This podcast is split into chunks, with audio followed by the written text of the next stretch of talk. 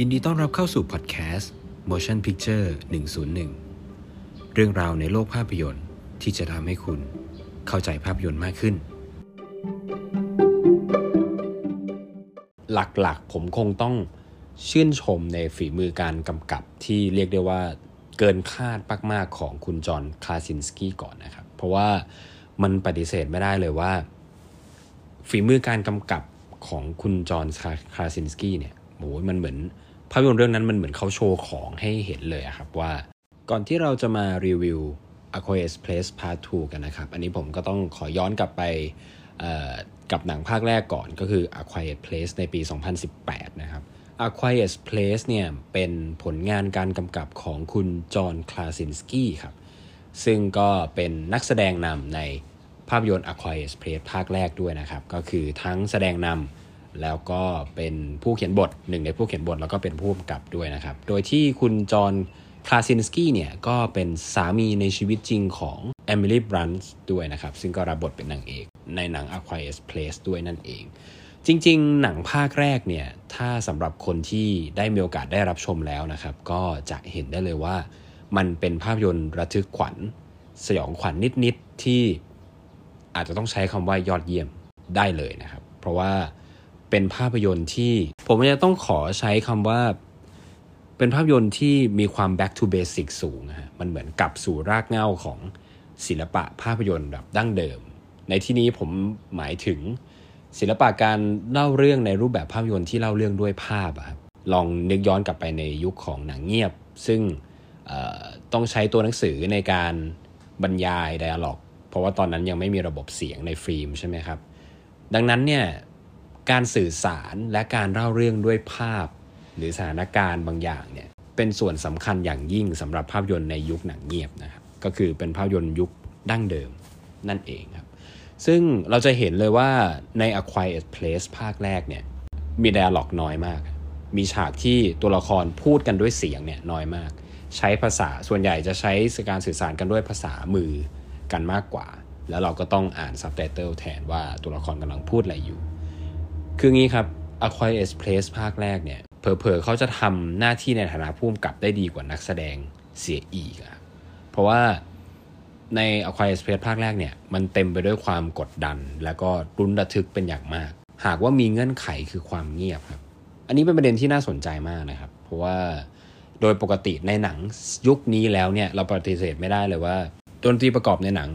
มีส่วนสำคัญอย่างมากในการสร้างอารมณ์ร่วมกับคนดู ไม่ว่าจะเป็นอารมณ์ตื่นเต้นระทึกใจหรือเศร้า หรืออารมณ์ที่ทำให้มีความสุข หรืออะไรก็แล้วแต่ดนตรีประกอบของหนังมีผลมากต่อความรู้สึกคนดู แต่ A Quiet Place นั้น ใช้ความเงียบในการสร้างความระทึกขวัญให้คนดู แล้วก็ใช้สถานการณ์อันตึงเครียดนั้นในการสร้างความระทึกขวัญให้คนดู ทั้งที่สิ่งที่ทำให้เราลุ้นระทึกได้เนี่ยมันคือ ความเงียบเป็นหลักด้วยนะครับ อันนี้คือเงื่อนไขสำคัญที่ตัวหนังเนี่ยโยนมาใส่คนดูว่า เขาจะทำยังไงให้คนดูตื่นเต้นระทึกใจมาก ๆได้ โดยส่วนตัวผมรู้สึกว่านี่เป็นสิ่งที่พิเศษในยุคที่ในปัจจุบันนั้นเทคนิคด้านภาพยนตร์นั้น เอื้อต่อการสร้างอารมณ์ร่วมของคนดูได้ดีขึ้น แต่ว่าใน A Quiet Place ภาคแรกเนี่ยจากที่ผมไปซาวเสียงคนรอบข้างมาที่เป็นคนดูหนังแบบ แบบทั่วไปแล้วกันนะคือเป็นคนดูหนังแมสปกติ ไม่ได้เป็นคนดูหนังลึกอะไรมากมายเนี่ยfeedback กลับมาจากคนเหล่านั้นเนี่ยก็พบว่าพัฒนาไปไกลมากแล้วฮะในยุคที่เรามี CGI ที่สามารถเนรมิตทุกอย่างได้ผ่านคอมพิวเตอร์ ในยุคที่เรามีดนตรีประกอบที่สามารถ A Quiet Place นั้นไม่ได้ชื่นชอบมาก ตรงกันข้ามกับฝั่งคนดูหนังเยอะๆ ลึกๆ หรือว่าฝั่งนักวิจารณ์ที่จะชื่นชอบ A Quiet Place ภาคแรกเป็นอย่างมากนะฮะเพราะว่า A Quiet Place ภาคแรกเนี่ยมันดำเนินเรื่องด้วยการตามตัวละครไปเจอสถานการณ์ต่างๆ โดยองค์ประกอบพิธีการเล่าเรื่องหลายอย่างของหนังเนี่ยมันทำให้เรารู้สึกตื่นเต้น แล้วก็ชื่นชมชื่นชมในฝีมือการทำของเขาอย่างที่กล่าวอย่างที่ได้เล่าไป แต่ว่าในมุมของคนดูหนังทั่วไปเนี่ยจะมีหลายอย่างที่บอกเสียงค่อนข้างตรงกันนะครับว่า แต่ว่าเป็นคือเนื้อเรื่องของ A Quiet Place เนี่ยมันน้อยมาก เพราะว่ามันเป็นการเลือกที่จะเล่าเรื่องวิธีการเอาตัวรอดของเหล่าตัวละครมากกว่าที่จะไปเล่าเรื่องตามเส้นเรื่องที่มันมี 1 2 3 4 5 อะไรเกิดขึ้น ส่งผลอย่างไรและปลายทางจะเป็นอย่างไรเรื่องทั้งหมดมันเป็นยังไง A Quiet Place ภาคแรกไม่ได้จงใจที่จะเล่าเรื่องอะไรแบบนี้เลยครับเขา มีแนวทางที่ชัดเจนในการมุ่งตรงไปเลยว่า เรากำลังทำหนัง Survivor หรือทำหนังเอาชีวิตรอดของครอบครัวครอบครัวหนึ่ง นี่เป็นประเด็นหลักของ A Quiet Place ภาคแรก ซึ่งแน่นอนว่ามันพอทีมผู้สร้างหรือผู้กำกับ หรือคนเขียนบทต้องการจะเล่าแบบนี้เนี่ย มันต้องแลกมาด้วยปัญหาแบบนี้นะครับ ปัญหาที่ว่าคนบางคนก็มักจะไม่ค่อยชอบเท่าไหร่ เพราะว่ามันดูดูจนจบแล้วมันไม่มีเนื้อเรื่องอะไรเลย มัน มันจับต้องได้ยาก มันดูไม่มีที่มาที่ไป มันดูจบแล้วยังไงต่อ คือเหมือนเนื้อเรื่องมันไม่ได้ถูกขยับ ซึ่งจริง ๆ ผมรู้สึกว่าในอันนี้โดยส่วนตัวคนสร้างก็ไม่ได้ผิดนะและจริง ๆ ผมรู้สึกว่าเขาคิดถูกด้วยซ้ำไป เพราะว่ามันเหมือนเขาชัดเจนกับสิ่งที่เขาต้องการจะเล่า เพราะว่าหนังเนี่ยก็มีแนวทางชัดเจนในการที่จะสร้างเงื่อนไข และก็ถ่ายทอดวิถีชีวิต หรือว่าการเอาตัวรอดของครอบครัวหนึ่ง มากกว่าที่จะไปใส่ไปใส่ใจกับเรื่องราว หรือว่า background story ของสิ่งที่เกิดขึ้นในภาพยนตร์ ซึ่งผมรู้สึกว่าหากเขาเลือกที่จะจับปลาสองมือก็คือแบบฉันอยากจะเล่าพอดหลักก็คือไอ้นี่ด้วยเรื่องการตัวรอดด้วย แล้วก็ไปพยายามจะไปผูกกับสิ่งที่เกิดขึ้นอื่นๆอะไรอย่างเงี้ยครับมันก็อาจจะแบบผิดที่ผิดเวลาไปหน่อย และมันอาจจะทำให้หนังเนี่ยเสียขบวนได้ง่าย เพราะว่า ในการเลือกที่จะจับปลาสองมือในการเล่าทุกอย่างที่อยากจะเล่าเนี่ย มันก็อาจจะทำให้หนังเสียได้ เพราะว่าถ้าผู้กำกับคุมหนังไม่อยู่เนี่ย จากเดิมที่มันจะดี มันก็อาจจะไม่ดีเท่าที่ควร หากการเล่าเรื่องมันไม่ได้ balance แล้วก็ไปด้วยกันได้ดี ดังนั้นเนี่ยในมุมของผู้สร้างในการจากจุดเริ่มต้นไปไกลอะเลือกที่จะเล่าทางเดียวไปเลยคือแนวเอาชีวิตรอด ผมว่าอันนี้เขาทำถูกครับ เพราะว่าผลลัพธ์คือ A Quiet Place ภาคแรกก็เป็นหนังเอาตัวรอดที่ใช้คำว่ายอดเยี่ยม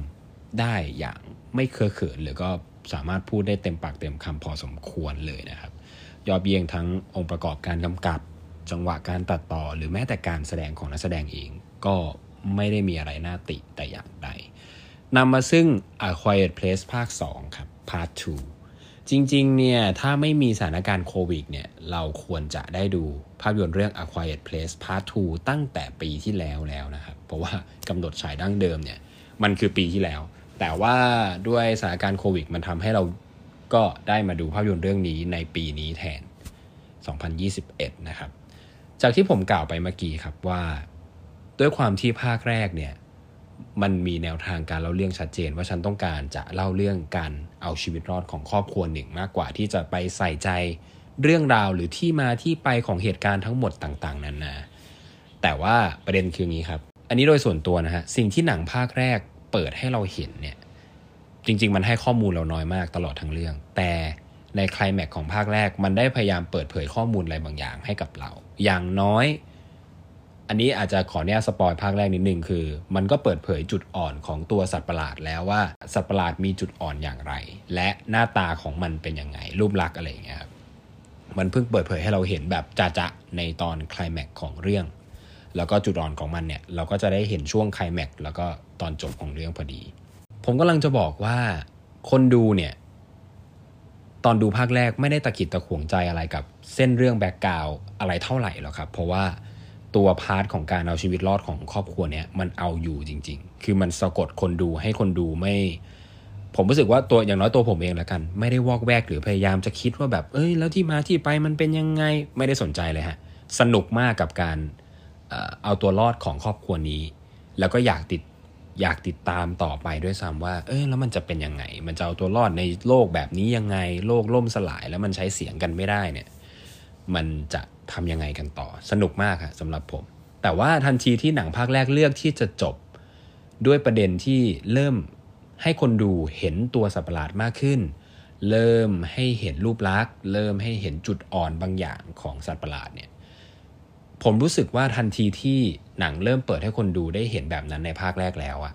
มันย้อนกลับไปสู่จุดที่หนังภาคแรกทำไม่ได้แล้ว ในมุมของคนดูนะครับ ผมกำลังจะหมายความว่า อย่างน้อยตัวผมเอง เริ่มที่จะคิดถึง background story แหละ จากเดิมที่ไม่ได้คิดเลยนะ จากเดิมที่ดูมาทั้งเรื่องเนี่ย ก็ไม่ได้ใส่ใจกับ background story หรือที่มาที่ไปของเหตุการณ์ทั้งหมดมาก ใส่ใจกับการเอาตัวรอดของครอบครัวนี้อย่างเดียว แต่ทันทีที่หนังภาคแรกเปิดมาด้วยตอนจบแบบนั้นน่ะ มันทำให้คนดูอย่างน้อยก็ตัวผมเองเนี่ย เริ่มคิดแล้วว่า เออแล้วสรุปสัตว์ประหลาดตัวนี้มันยังไงนะทำไมมันถึง มีจุดอ่อนแบบนี้ แล้วสรุปที่มาที่ไปของเรื่องมันเป็นยังไง แล้วมันก็ทิ้งเราเอาไว้ในภาคแรกในแบบค้างๆคาๆประมาณนั้นนะครับ a q u a r i t Place Part 2เนี่ยก็คือภาค 2 ของหนังเนี่ยจากเดิมที่เราเห็นในตัวอย่างแล้วว่ามันจะมีฉาก flashback ใช่ไหมฮะฉากที่ตัวละครคุณเอมิลี่บลันต์เนี่ยเหมือนแบบย้อนกลับไปในจุดเริ่มต้น หรือว่าวันแรกที่สัตว์ประหลาดมาบุกเนี่ยในเมืองที่เธอขับรถหนีสัตว์ประหลาด ที่แบบน่าตื่นเต้นในตัวอย่าง ซึ่งซึ่งหลายคนผมรู้สึกว่าอันนี้ไม่ได้ spoil นะเพราะว่ามันมีในตัวอย่างอยู่แล้วน่าจะเห็นกัน มันทำให้คนดูเนี่ย ผมรู้สึกว่าไม่น้อยนะ อย่างน้อยตัวผมเองแน่ๆแหละแล้วก็คนอื่น แล้วก็คนดูคนอื่นเนี่ยไม่น่าจะน้อยนะครับ ที่คาดหวังว่าอย่างน้อยภาคสองอะ่ะเราน่าจะได้ อย่างน้อยก็ต้องได้รู้อะไรมากกว่านี้ ได้รับรู้เรื่องราว background story อะไรมากขึ้น ได้รับรู้เหตุการณ์ ทั้งหมดโดยรวมมากขึ้นว่าจริง ๆ แล้วอะไรเกิดขึ้นมันมามันมีที่มาที่ไปยังไง คือมันเหมือนอากล่าวโดยสรุปคือ คนดูอยากรู้อะไรมากขึ้นนะครับ ว่าอะไรเกิดขึ้นกันแน่ จุดเริ่มต้นมันคืออะไร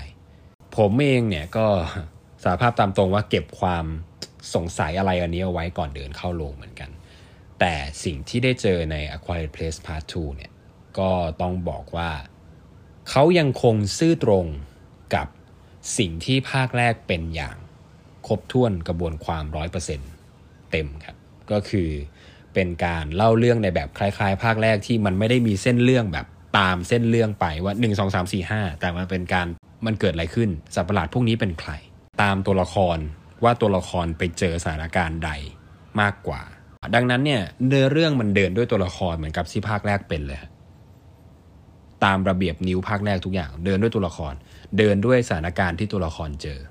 ไม่ได้เดินด้วยเส้นเรื่อง หรืออันมีอะไรที่กำหนดธงเอาแล้วว่าตัวละครต้องไปถึงจุดนี้จุดนี้จุดนี้แล้วอะไรเกิดขึ้นต่อ แน่นอนว่าเมื่อทุกอย่างมันเดินตามแบบภาคแรกเป็น อารมณ์แบบภาคแรกที่เราชื่นชอบหรืออะไรพวกนี้มันกลับมาหมดเลยครับ ซึ่งถามว่ามันยังทำงานได้ดีเหมือนกับที่ภาคแรกทำได้ไหมสำหรับผมทำงานได้ดี เทียบเท่าไหม ผมรู้สึกว่าอ่อนกว่านิดนึงอันนี้โดยส่วนตัวนะครับ เพราะว่าผมยังรู้สึกว่า part ของความตื่นเต้นหรือจังหวะจะโคนในการทำให้คนดูรู้ระทึกเนี่ยภาคแรกยังเหนือกว่านิดหนึ่ง โดยเฉพาะฉากคลอดลูก อันนี้อันนี้ผมไม่รู้ว่าขออนุญาตแล้วกันนะเพราะถ้า spoil โดยเฉพาะฉากอ่าอย่างฉากคลอดลูกหรืออะไรอย่างเงี้ยครับโอ้โหภาคแรกฉากนั้นนี่คือแบบ ใช้คำว่าลืมหายใจได้จริง ๆ ครับ แต่ว่านั่นแหละฮะภาคสอง ยังทำได้ตามมาตรฐานที่ภาคแรกทำไว้ได้อยู่ แต่มันยังไม่ได้มีฉากแบบฉากแบบหมัดฮุกเหมือนกับที่ที่ภาคแรกเคยทำได้ถ้าอันนี้โดยส่วนตัวแล้วกันนะครับ ดังนั้นเนี่ยมันก็พูดยากตรงที่ว่าจริง ๆ ถามว่าภาคสองมันเป็นอย่างไร ภาคสองยังทำได้แทบทุกอย่างที่ภาคแรกทำดังนั้นนะคือถ้าคุณรู้สึกว่าภาคแรกมันความยอดเยี่ยมมันคืออะไร มันไม่ได้หายไปในภาคสองครับ จอห์นคลาเซนสกี้ก็ยังคงทำหน้าที่การกำกับได้อย่างเด็ดขาดเหมือนเดิม แถมว่าแถมภาคนี้เท่าที่ผมไปดูเครดิตมา คุณจอห์นคลาซินสกี้เนี่ยก็เหมาหน้าที่เขียนบท คราวนี้เขียนคนเดียวด้วยนะครับ ในขณะที่ภาคแรกเนี่ยก็มีมีคนอื่นเขียนด้วยกับเขา แต่ว่าภาค2เนี่ยเขาเขียนบทคนเดียวแล้วก็กำกับเองเลย ซึ่งโอ้ถือว่าถือว่าเก่งมากนะฮะดังนั้นเนี่ยในภาค2เนี่ย ไม่ว่าจะเป็นเงื่อนไขการเอาชีวิตรอดเรื่องความเงียบ การเล่นกับพื้นที่จำกัด การใส่ความรุนระทึกในสถานการณ์ต่าง ๆ ทุกอย่างยังเหมือนกับที่ภาคแรกทำเอาไว้ ตื่นเต้นเหมือนเดิม สนุกเหมือนเดิม แต่หมายถึงเขาต้องการรู้อะไรมากขึ้นด้วยครับ อันนี้ผมพูดในเชิงเนื้อเรื่องนะในเชิงบทภาพยนตร์ ปัญหามันคือย้อนกลับไปจุดที่ผมได้เกริ่นมาก่อนหน้านั้นว่า ทันทีที่คนดูได้เริ่มรู้อะไรมากขึ้นในช่วงท้ายของภาคแรกแล้วอะความรู้สึกของเขาอะมันเหมือนถูกจุดให้เกิดความอยากรู้แล้วอะดังนั้นการมีภาคสองต่อ ผมรู้สึกว่าคนดูอาจจะไม่ได้ต้องการแค่รสชาติเดิมๆเหมือนกับที่เขาได้รับจากภาคแรกอีกแล้วครับ คืออีกผมใช้คำว่าอีกแล้วเนี่ยไม่ได้หมายความว่าไม่ต้องการรสชาติแบบภาคแรกนะ แน่นอนว่าคนดูยังต้องการความรู้ระทึกแบบภาคแรกแน่นอนนะในการดูภาคสองแต่ที่มากกว่านั้น เขาอยากเห็นเนื้อเรื่องหรืออะไรอย่างอื่น คนมาดูภาคสองอะไม่ได้แค่ต้องการมาดูสิ่งที่ภาคแรกทำได้สนุกมาก ฉันเคยตื่นเต้น แล้วก็สนุกกับภาคแรกมาก ๆ เนี่ย แค่นั้นเราจบอะผมรู้สึกว่าไอความรู้สึกเดิมที่อยู่ในภาคแรกอะก็ต้องการด้วย แต่ในขณะเดียวกันไหนๆมันเป็นภาคสอง และคุณเปิดมาให้ฉันพอจะจับอะไรได้บางอย่างในท้ายภาคแรกแล้วว่าเอ้ยสัตว์ประหลาดมันหน้าตาอย่างนี้จากเดิมที่ปิดมาตลอดทั้งเรื่องเลย มันมีจุดอ่อนนะ มันมีนู่นนี่นั่นนะ ประกอบกับมันมีเราเห็นในตัวอย่างว่ามันย้อนกลับไปในแบบฉากที่เป็นจุดเริ่มต้น หรือวันแรกที่สัตว์ประหลาดปลุกอะไรอย่างนี้ก็ว่ากันไป มันทำให้ผมรู้สึกว่าคนดูไม่น้อยอะค่อนข้างมั่นใจนะครับว่าว่าไม่น่าจะน้อยนะที่แบบ คาดหวังว่าเราจะได้รู้อะไรมากกว่านี้ว่ามันเกิดอะไรขึ้น อย่างน้อยก็ต้องได้รู้ ที่มาที่ไปหรือว่าได้รู้จักสัตว์ประหลาดตัวนี้มากขึ้นแล้วกัน อืมไม่ใช่แค่ว่ามันแพ้อะไรหรือมันมีจุดอ่อนอะไร แต่ต้องมันดันไม่ได้ทำหน้าที่นั้นให้กับคนดู นี่แหละคือปัญหาสำหรับผมเองก็ได้สำหรับผมโดยส่วนตัวแล้วกัน การที่มันไม่ได้บอกอะไรเราเพิ่มมากเท่าที่ควร มันกลายเป็นว่า เป็นปัญหาในหนังภาคสองสำหรับผม อันนี้เหมือนอาจจะต้องแยกประเด็นกันเลยนะ ว่าแบบไอความยอดเยี่ยมด้านการกำกับการตัดต่อการแสดงทุกอย่าง เนี้ยบเหมือนกับที่ภาคแรกเป็น จริง ๆ ถ้าตัดคะแนนเหลือแค่นี้ a q u i r e Place Part 2 ก็ต้องบอกตามตรงว่าทำได้ไม่ด้อยกว่าภาคแรกเลย ยังคงความดีในแบบที่ภาคแรกเป็น ตัดคะแนนเรื่องนี้ไม่ได้เลยฮะแต่พอมันเป็นภาคสองแล้วอย่างที่ผมบอกไปว่าความคาดหวังในเรื่องเนื้อเรื่องมันมันมากขึ้น คุณจะทำทุกอย่างเหมือนกับที่ภาคแรกทำมันไม่พอแล้วสำหรับการที่คุณเป็นคุณเป็นภาคสองคนอื่นอาจจะพอก็ได้นะ อันนี้บอกไว้ก่อน โดยส่วนคนอื่นอาจจะอิ่มแล้ว แต่สำหรับผมผมดันหิวมากกว่านั้น ความคาดหวังในการไปดูภาคสองผมดันมากกว่านั้นนิดหน่อย ผมเลยรู้สึกว่า แค่ทำดีเหมือนกับที่ภาคแรกทำไม่พอแฮะไม่พอและอย่างหนึ่งความรู้สึกสดใหม่ก็เกี่ยวนะครับ คือต้อง เข้าใจก่อนว่า a q u i r e Place ภาคแรกเนี่ยมันมีความสดใหม่ของมันอยู่ แม้ว่ามันจะใช้วิธีแบบ back to basic old school ยังไงก็ตาม แต่ด้วยความที่เราแทบไม่ได้คาดหวังอะไรเท่าไหร่กับหนังภาคแรกอะคนคนอื่นอาจจะคาดหวังด้วยนะ แต่ว่าอันนี้ผมสารภาพตามตรงว่ามันน่าดูตอนที่ a q u i r e Pace ภาคแรกเข้าฉายเนี่ย ผมรู้สึกว่ามันก็น่าดู แต่เราไม่ได้คิดว่ามันจะดีดีเหมือนกับที่เราดูจบแล้วอะเราดูจบแล้วเราสึกว่าโหดีชิบเป่งเลยอะสนุกมากแล้วแบบตื่นเต้นมาก กำกับดีมากตัดต่อยอดเยี่ยมคือแบบ แล้วเงื่อนไขความเงียบอะไรอย่างเงี้ยมันเป็นประสบการณ์ใหม่ที่แบบโอ้โหคนดูหนังเรื่องนี้เงียบความเงียบเป็นเพื่อนในโรงเลยครับ เสียงหายใจยังดังสำหรับการดูในโรงกับกับเรื่องเนี้ยตัวเนื้อเรื่องคาดหวังให้มันมีพัฒนาการหรืออะไรมากกว่านี้ บอกอะไรเรามากกว่านี้อีกหน่อยหนึ่งอะไรเงี้ยแต่ผมรู้สึกว่า กับ Quiet Place Part 2 มันจึงเป็นความสดใหม่ในความรู้สึกสำหรับผมในการดู A Quiet Place ภาคแรก แต่ว่าพอเราดูภาคแรกแล้วมันสดใหม่ไปแล้วอะแต่พอดูแต่พอภาคสองมันมาแล้วมันทำทุกอย่างเหมือนกับที่ภาคแรกทำซึ่งมันก็ยังทำได้เหมือนกับที่ภาคแรกทำแต่ความรู้สึกมันไม่สดใหม่แล้วไง เพราะเรามีความรู้สึกนี้ไปแล้วกับภาคแรก ดังนั้นที่ผมพูดว่ามันไม่พอในหนังภาคสองอะมันรวมถึงความรู้สึกสดใหม่ด้วย แน่นอนมันยังคงดีใช้คำว่าดีได้อย่างเต็มปากเต็มคำแต่ว่ามันขาดตรงตัวเนื้อเรื่องมันยังไม่ได้มีอะไรพัฒนามากเท่าที่เราคาดหวัง และมันไม่ได้สดใหม่เหมือนกับที่ภาคแรกเคยทำให้เรารู้สึกได้อีกแล้วในตอนที่ดูภาพยนตร์เรื่องนี้เป็นครั้งแรก นั่นแหละครับ มันเลยเป็นความรู้สึกว่ามันไม่อิ่มละกัน อืมคือผม ก็พูดไม่ได้ว่ามันเป็นหนังที่แย่หรือมันมีข้อติขนาดนั้นนะเพราะว่าอย่างที่ผมบอกไปว่าบางคนอาจจะรู้สึกอิ่มแล้วก็ได้อะบางคนอาจจะไม่ได้คาดหวังในแบบที่ผมคาดหวังก็ได้ว่าฉันต้องการรู้เรื่องราว หรือแบบมีบทภาพยนตร์ที่มันพัฒนาอะไรบางอย่าง ทั้งในเรื่องเรื่องราวหรือตัวละครอะไรมากกว่านี้ แต่คนอื่นเขาอาจจะไม่ได้คิดเหมือนผมก็ได้ไงเขาอาจจะคิดว่าแบบ ไม่ไม่ไม่ก็ก็ไม่ได้อยากรู้ อืมไม่ได้อยากรู้ background story มากขึ้น ฉันแค่อยากมา เข้ามาเสพความตื่นเต้นเหมือนกับที่ฉันได้รับกับภาคแรก ก็ได้ครับ อืม เพราะฉะนั้นมันเลยพูดไม่ได้เต็มปากว่า มันด้อยยังไง มันตรงนี้มันไม่ดี ตรงนั้นมันไม่ดี เพราะมันเป็นความคิดเห็นของผม แค่คนเดียว คนอื่นอาจจะไม่ได้คิดแบบนี้ก็ได้ คนอื่นอาจจะไม่ได้ต้องการแบบที่ผมต้องการก็ได้ ดังนั้นเนี่ยกับ A Quiet Place Part 2 เนี่ยกล่าวโดยสรุปก็คือต้องบอกว่าดีครับ สนุก ตื่นเต้นระทึกใจ อะไรที่คุณชอบในหนังภาคแรกเนี่ย คุณก็น่าจะชอบหนังภาคนี้ แต่ไม่อิ่มละกัน อืม ดีแต่ไม่อิ่ม ยังไม่อิ่มสำหรับผมนะครับ โดยส่วนตัวละกัน ซึ่งผมก็ขอให้คะแนน A Quiet Place Part 2 ไว้ที่ 7.5 เต็ม 10ละกันครับ มันกลายเป็นว่า คุณทำทุกอย่างได้เหมือนภาคแรกทำก็จริง ก็ขอบคุณที่รับฟังรีวิวนี้กันนะครับ คิดเห็นอย่างไรก็สามารถพูดคุยกันได้ที่อีเมลของผมแล้วกันนะครับ ที่จะทิ้งไว้ทาง description นะครับสำหรับวันนี้ก็ขอบคุณที่รับฟังกันนะครับ สวัสดีครับ